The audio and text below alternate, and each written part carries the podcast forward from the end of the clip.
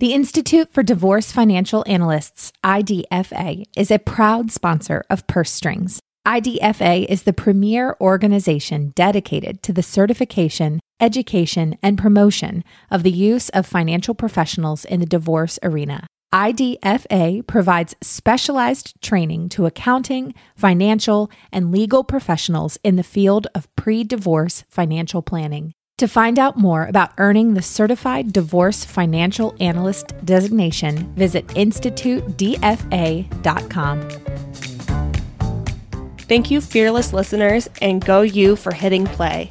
Please like and subscribe as it helps us grow. Also, share it with friends as we have to keep talking about this shit. Let's dive in. Coming up on today's edition of Women and Money, the shit we don't talk about, our guest is one of our own Purse Strings approved professionals, Tracy Coenen. Tracy is a forensic accountant and fraud investigator with Sequence Forensic Accounting. So this topic is gonna get real. It is because today we're going to talk about financial abuse and how to find the money when you're going through a divorce. So let's dive in.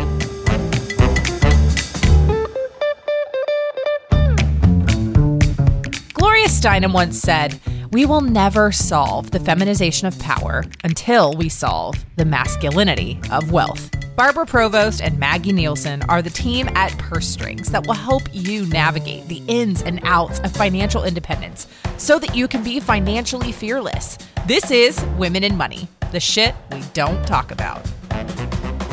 Tracy, great to see you. Glad you're here. So take a minute and introduce yourself to our listeners. I am so happy to be here so we can talk about some shit that people don't like to talk about. Mm-hmm. I'm a forensic it. accountant and a fraud investigator, so I find money. I work on cases like corporate fraud, where executives are stealing money from companies, or when companies are fighting over contracts gone bad and somebody lost money and they want to figure out how much was lost and they need an expert witness to testify in court. That's me. And when there are divorce cases where people are concerned about where the money has gone, I come in, I find out where that money has gone. That sounds so juicy. it is juicy. It is fun. You know, people don't all like to work with numbers, but I do like to work with numbers and I love digging into those details. And I'll go through tens of thousands of transactions to find that smoking gun, find where that money went. Oh, wow. goodness. how now let me just ask you, how did you get into forensic accounting and, and what you're doing? I was a criminology major in college, and my goal was to become a prison warden because I felt like there was some really good stuff that I could do running a prison and helping, you know, to create some sort of positive change there. But my sophomore year in the criminology program, I took an elective that they offered called financial crime investigations. And that was my entree into forensic accounting. I really enjoyed that class. So I started taking accounting classes and got the criminology degree, but with a business minor and got enough credits in accounting to sit for the CPA exam. And voila, here I am. That is wow. so awesome. I can't imagine you as a warden. Sorry. I know it is hard to believe. People ask how how on earth was that a thing? And I don't know. I was just always and still am fascinated with prisons. I love watching documentaries about them, about understanding the societies that are created in there and you know, talking about the issues about protecting society versus rehabilitating the offender and how do we accomplish both. So it was something that just has always been an interest of mine. And again, I thought that I could really create some positive change in such a negative circumstance. I love it. And I, I, I think that's what you are doing now, but in the divorce sector. Um, so we're excited to have you on, you know, helping people get some change and, you know, call out the bad guy and help the good guy and all that stuff. So to dive in, and I know you explained it a little bit, but like, can you explain what a forensic accountant is and, and really what you do? I do fraud investigations, which are focused on tracing money. I will take a lot of bank statements, credit card statements, investment account statements, and I will just follow the money through that system. In a divorce case, that looks like someone has the joint bank account between the husband and wife. That's where all the paychecks go into.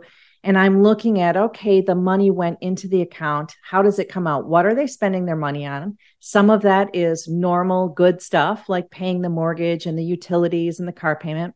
And some of that is bad stuff. It might be a drug addiction or gambling or an affair or buying things that the other spouse didn't know about. And then, of course, there's a gray area in between, but I will identify transactions that we think look bad. It might be a $10,000 cash withdrawal that you never knew happened. Mm-hmm. And I'm saying, where did that money go? Or a transfer to a different bank. You bank at Chase and you've always banked at Chase. Mm-hmm. And now I look at your bank statement and I see $20,000 being transferred to Wells Fargo. Mm-hmm. We want to get to the bottom of what's going on with Wells Fargo. Wow, that's cool. So I think what you're getting to here is what we sometimes refer to as financial abuse. Um, can you define really what is financial abuse and what does that look like? Financial abuse is dishonesty with the money and controlling. It's really the control of your spouse financially. And that might be uh, by you spending money without your spouse's consent or spending money outside of the agreements that you have with your spouse most spouses have some sort of limit for spending, right? Where if we're going to spend more than $1,000 on something, we talk about it first. The person committing financial abuse is going to spend without regard to that agreement. They also might do things like control you with the money. They might control the information that you have about the money, keep you in the dark about it. So it can have different facets to how it shows itself but really it's it's much about control and often about dishonesty with the money. Mm-hmm. we have definitely seen you know some of the dishonesty that's almost more clear of financial abuse but this control is really interesting. And i feel like there are sometimes when women don't even know that financial abuse is going on but then you take a step back and you really look and you definitely see that control and um, the lack of sharing information. I think that as far as we've come in our society with women, you know, earning money and earning as much or more than their spouse in lots of cases, we still have many, many, many situations where the woman is the lesser earner or the one who is not controlling the budget or both. And when you don't have information, that can lead to abuse. The thing is, there is shame surrounding the issue of I didn't know what was going on with the money. Mm-hmm. And I am here to help get rid of that shame because I'm telling you, it is very typical that one spouse doesn't know what's going on with the money. We divide and conquer. Mm-hmm. You know, mm-hmm. you take care of the lawn, I take care of the budget. Mm-hmm. Or you do the cleaning, I shuttle the kids to all their activities. This is what we do in marriages. And so if you haven't been in a position where you have had knowledge about the money or had control over it, that's not uncommon and it's not something to be ashamed of. Yes. And at Purse Strings, we really encourage women to have conversations about money? Do they have to take on the task of writing the checks and making the deposits? No, but they need to know where the money's at, where the money's flowing, where the bank's statements are, um, whose names are on it, things like that. Joint conversations about how are we saving? How are we spending? What is that limit we need to have a conversation about before we spend? And it should be a common conversation. It shouldn't be a conversation that's wrought with shame, as you say, or anger, or um, uncertainty, or nervousness. It should be a conversation just like anything else. I'm a big fan of at least once a month having a money talk. But if you could have a short money talk once a week, where are we at on our budget? What are the unusual items of spending that might be coming up? Things like that. The more routine you can make the conversation, the less anxiety there should be around it. That's perfect. And I think for those who have not been part of this conversation before, just because they are used to being on the sidelines, it's not jumping into the conversation and being accusatory, but just being curious. Because we always say, you know, what if somebody got hit by a bus one day and you just don't know? And so it's not always coming in being accusatory that you're thinking they're doing something wrong, but the fact of now I just want to be part of the conversation and learn what's going on just to be prepared. I found that's one of the easiest ways to start the conversation if you haven't been talking about money and haven't been involved to talk about the fact that I'm concerned. What if something happens to you? I need to know where our money is, how much we have, how the bills are getting paid, what's on auto pay and what's not. Because if you're in the hospital in a coma, the last thing I want to be doing is worrying about whether or not our mortgage is going to get paid this month. Mm-hmm. Absolutely. And I can't tell you how unfortunately we hear so many stories about women who didn't know. I didn't know. I never wrote a check. I didn't pay the bills.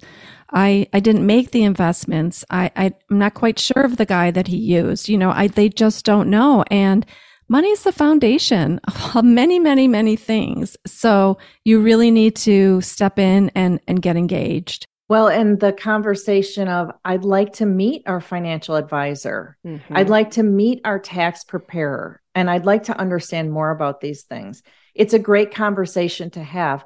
Now, I understand that there are situations where asking to have those introductions or asking to be part of those conversations might be really, really difficult in abusive situations, situations where there's excessive control by the spouse. Those are hard conversations to have. And I don't want to minimize how mm-hmm. difficult that might be. Mm-hmm. Uh, but I want people to start thinking about it and start thinking about how could you have that conversation. Mm-hmm. Yeah, those are those are really good tips. And um, you know, we really want to give women tips, stepping stones, baby steps, like how what where can they get started? Do you have any advice for them on you know if they've never approached the conversation before or if they're in a relationship where there's a lot of control about money? What what's up what are some suggestions you might have? If you do have access to your bank accounts and your credit card accounts, the first tip is to go look go get those statements and start taking a look at them on your own. And you don't have to feel sneaky about doing it. If your name is on an account, you are entitled to have access to it.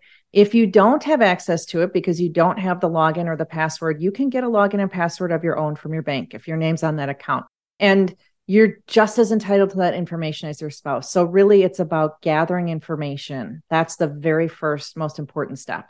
That's great. The other thing we often say is if your husband, let's say, is making income, is have access to his paycheck so you can at least see at some point, whether it's online or in paper, what's the income that's coming through his paycheck? What are the benefits that he's paying for? What kind of insurance is there?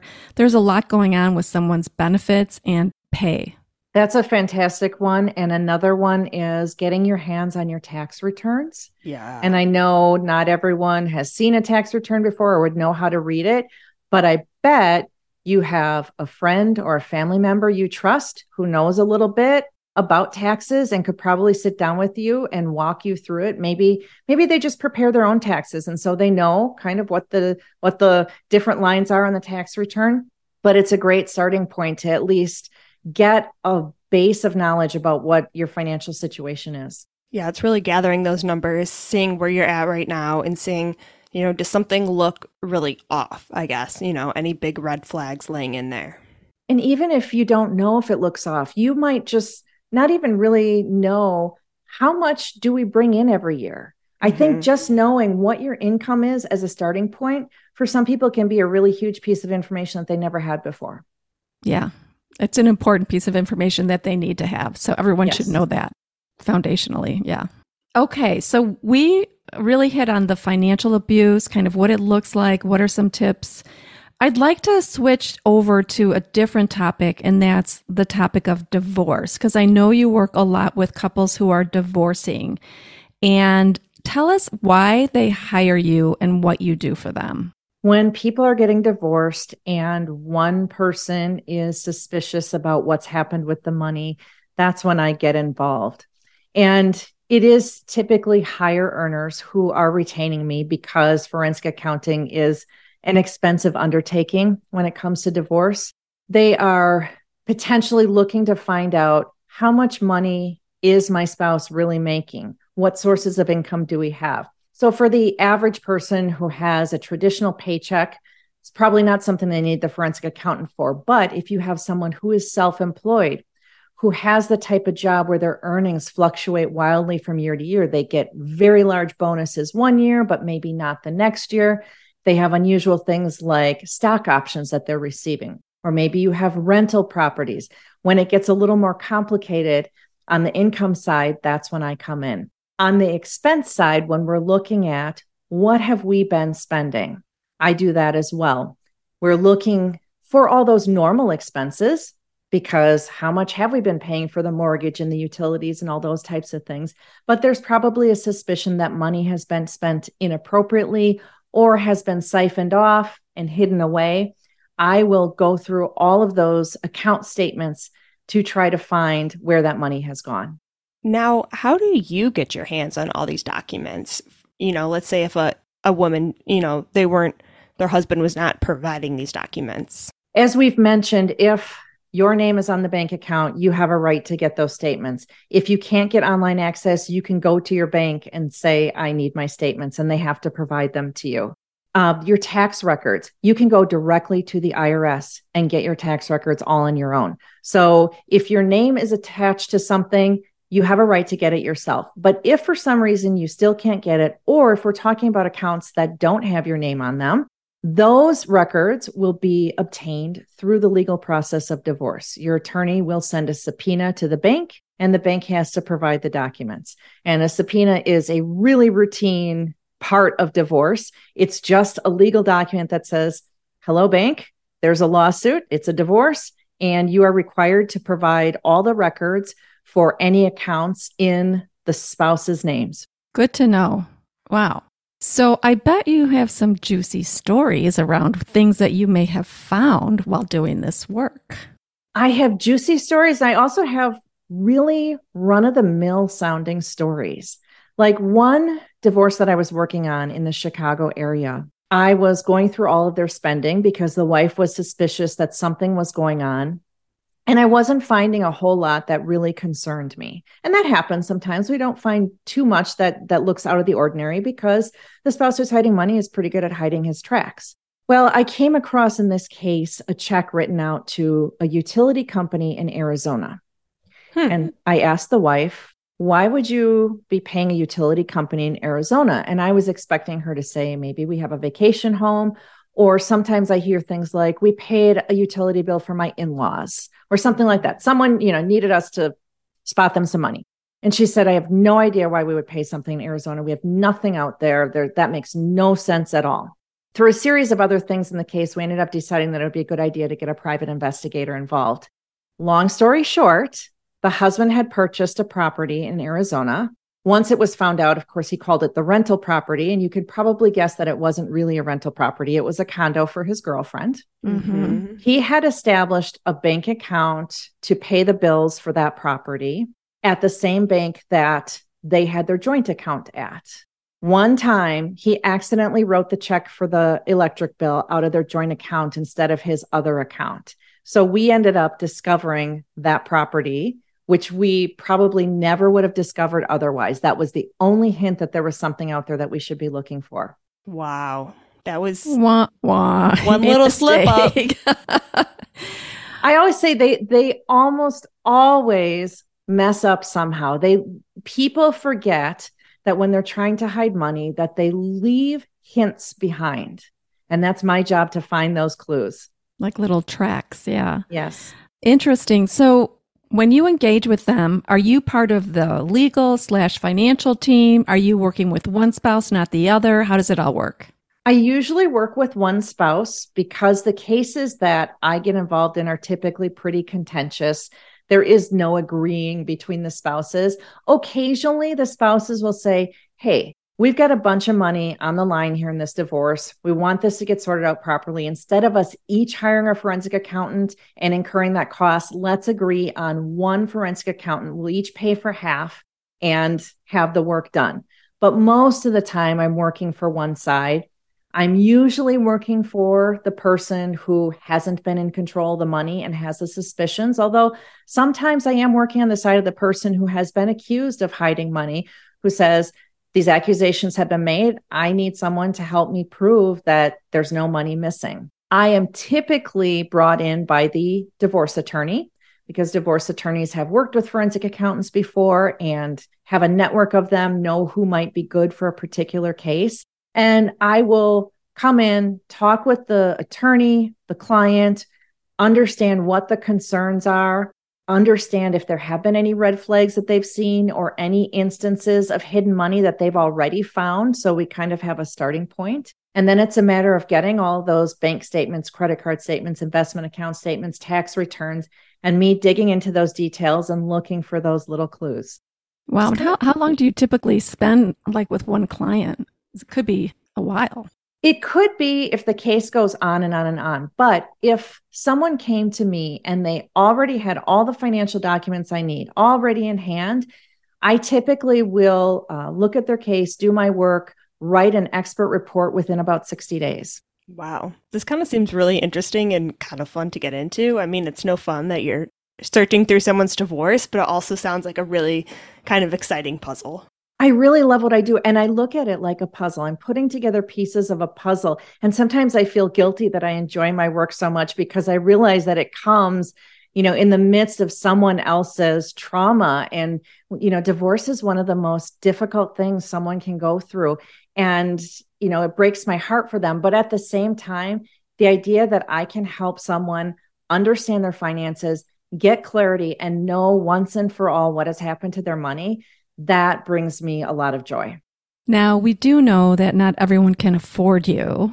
Uh, True. So, what is it that you have for the regular person who really wants to know where the money is, but they can't afford to work with you? I created the divorce money guide for the 95% of people who aren't going to hire a forensic accountant. Anyone who hasn't been in control of the money and needs to know what's happened and needs to know where do I start with this can use the divorce money guide all the way up to those who say I know my my spouse is hiding money. The divorce money guide is an online handbook that offers videos, PDFs, worksheets, checklists to help walk you through first of all what is this financial part of the divorce and what's going to happen. So we talk about the subpoenas and all the other fancy legal terms that relate to the financial stuff so that you know what to expect.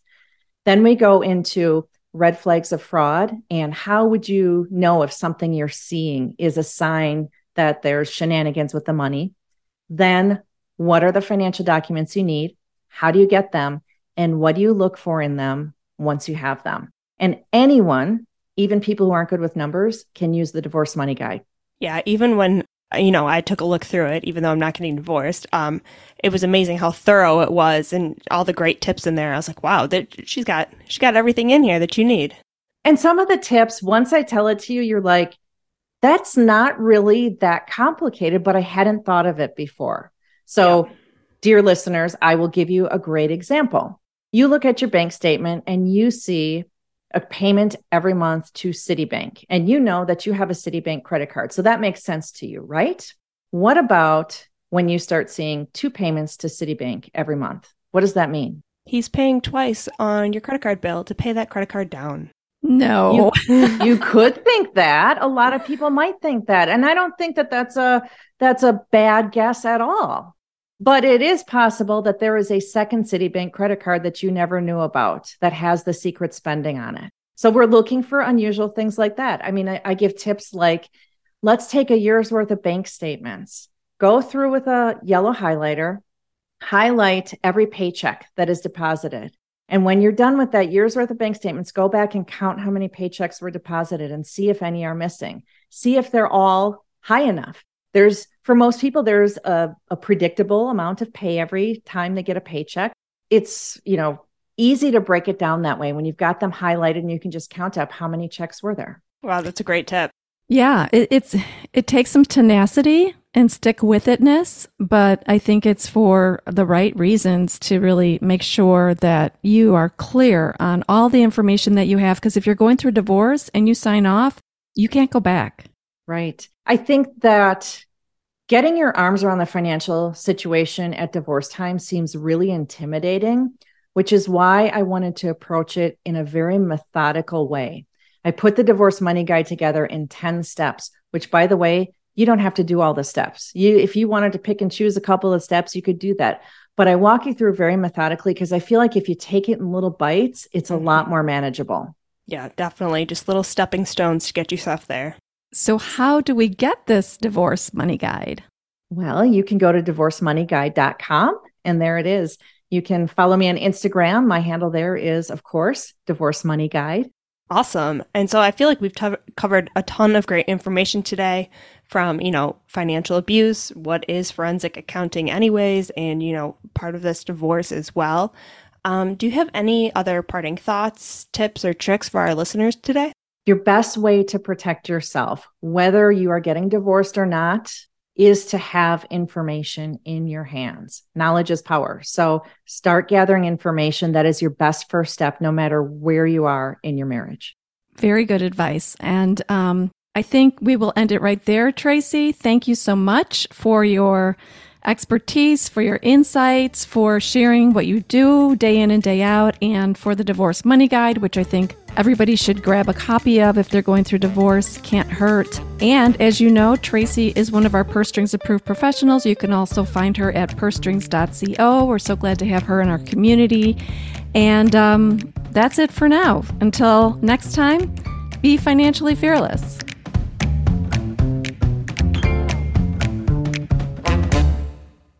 Information is for illustrative purposes only and does not constitute tax, investment, or legal advice. Always consult with a qualified investment, legal, or tax professional before taking any action. The Institute for Divorce Financial Analysts, IDFA, is a proud sponsor of Purse Strings. IDFA is the premier organization dedicated to the certification, education, and promotion of the use of financial professionals in the divorce arena. IDFA provides specialized training to accounting, financial, and legal professionals in the field of pre divorce financial planning. To find out more about earning the Certified Divorce Financial Analyst designation, visit InstituteDFA.com.